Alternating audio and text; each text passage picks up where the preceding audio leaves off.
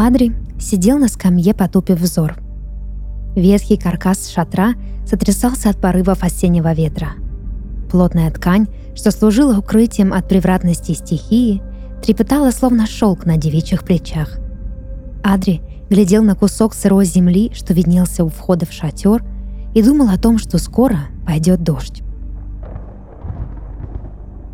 Охота на медведя выдалась дивная. Однако Адри так и не удалось проявить себя.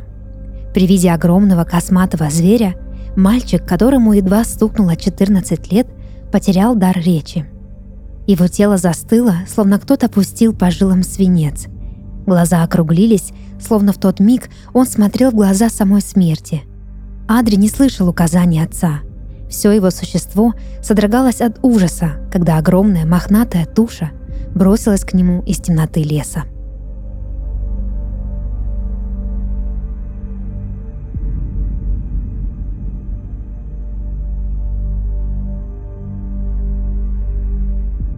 Когда Адри было всего восемь, отец обещал ему, что возьмет его на охоту.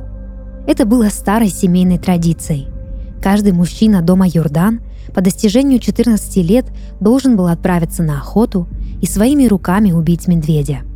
Только тогда его можно было считать совершеннолетним, называть мужчиной и уважать.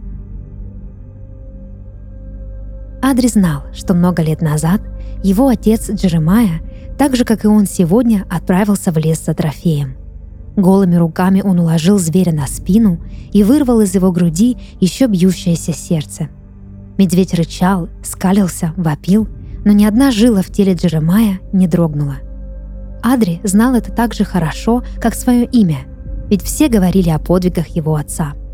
Он рос в тени его величия, надеясь когда-нибудь оправдать ожидания, возложенные на него при рождении. Однако сегодня Адри не преуспел. Отец снова убил медведя, наверное, тысячного на его славном счету, и был разочарован.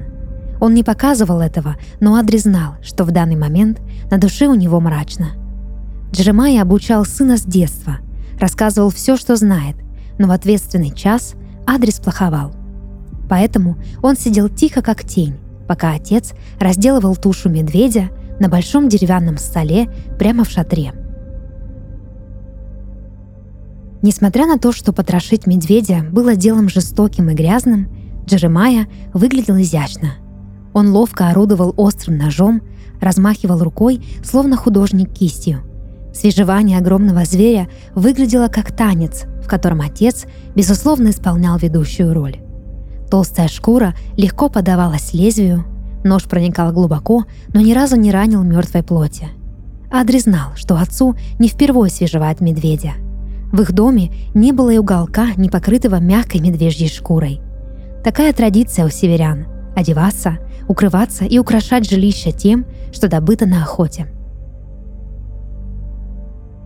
В шатре пахло сырой землей, кровью и псиной. Адри мутила от такого сочетания, но он сдерживал рвотные позывы, чтобы не расстроить отца. Где это видано, чтобы Юрдан не владели своим желудком, особенно при виде дикого зверя – их могло стошнить от танцев и девичьих причитаний, но только не от крови, охоты и крепкого вина.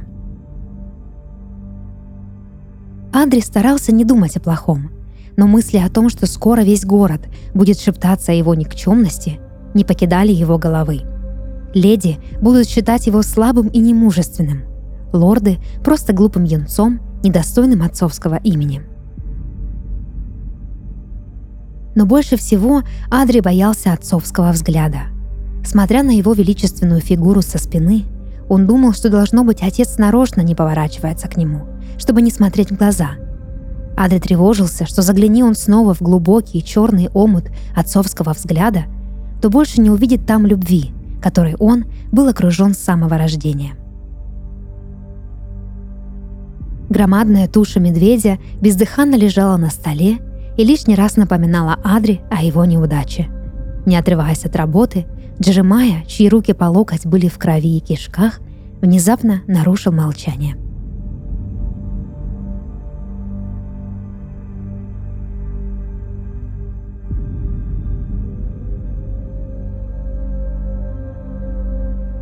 «Пойди сюда», — сказал он спокойно. Адри тут же поднялся со скамьи и пулей бросился к столу. Посмотреть на отца он не решался, а того глядел на землю, макушкой ощущая осуждающий взгляд. «Подними голову. Пришло время тебе научиться свежевать медведя», — молвил отец. С удивлением на лице Адри поднял взгляд на стол, на котором уже виднелись внутренности медведя. Еще недавно он был таким грозным и смертоносным, но сейчас беспомощно лежал на столе, поддаваясь каждому прикосновению Джеремая. Все мужчины нашего рода знают, как обращаться с тушей. Сначала нужно отделить шкуру, затем... Джеремая не успел закончить урок. Ошеломленный Адри перебил его – «Отец, я опозорил тебя», — сказал Адри, собрав все мужество, коим обладал его 14-летний разум. «Что за вздор?» — ответил отец, и в голосе его не было ни тени ярости. Андре не знал, что и думать. Он ожидал, что отец выпарит его на глазах братьев, или, что хуже, больше никогда не заговорит с ним. Вместо этого Джеремая вел себя так, будто ничего плохого не произошло. «Тебе было страшно сегодня, верно?» — спросил отец, не поднимая глаз на сына. «Я...»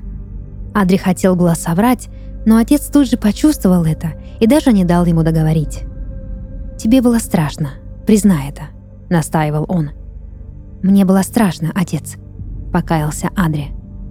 «Тебе было страшно, но ты не сбежал, поджав хвост, не спрятался в кустах или за спиной стражников. Ты стоял и смотрел в разъяренную пасть продолжал Джемая. «Да, я смотрел», — неуверенно вторил ему Адри. «Помни об этом. Храни этот страх в своем сердце, чтобы в следующий раз, при виде смертельной опасности, руки твои были твердыми, а разум чистым», — наставлял его отец.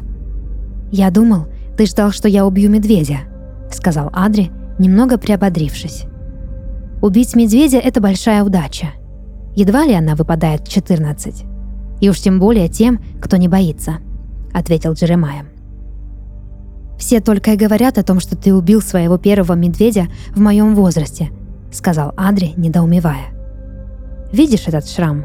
Отец впервые повернулся к сыну и указал на четыре толстых полоски на шее, что затянулись и потускнели с течением времени. Адри кивнул, внимательно разглядывая их.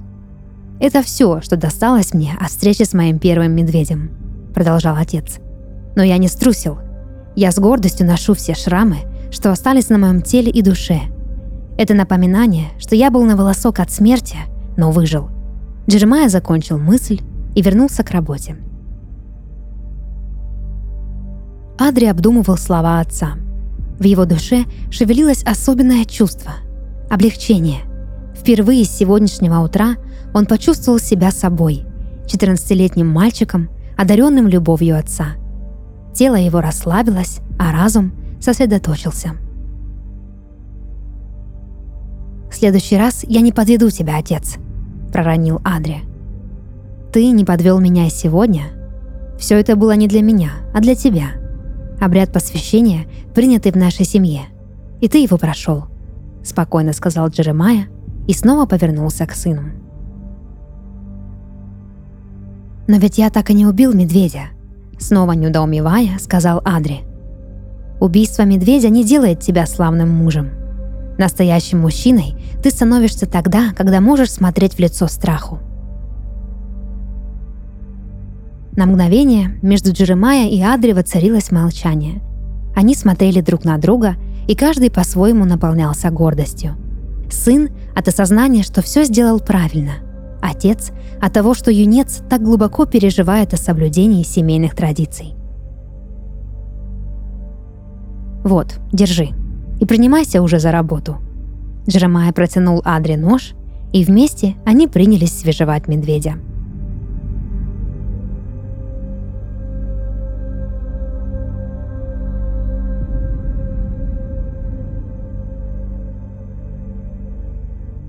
Адри смотрел на огромную, оскалившуюся пасть.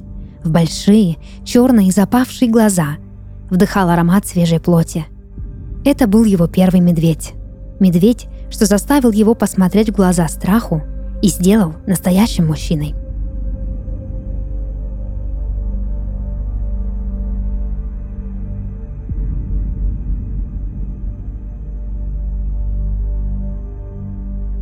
Подкаст «Сны» и его ведущая Дарья Харченко. Сегодня я читала рассказ, написанный на основе сна нашего слушателя Дениса Немцова из города Анапа. Если вы хотите, чтобы ваш сон прозвучал в подкасте, присылайте его к нам на почту. Ссылка в описании. До новых встреч и сладких снов!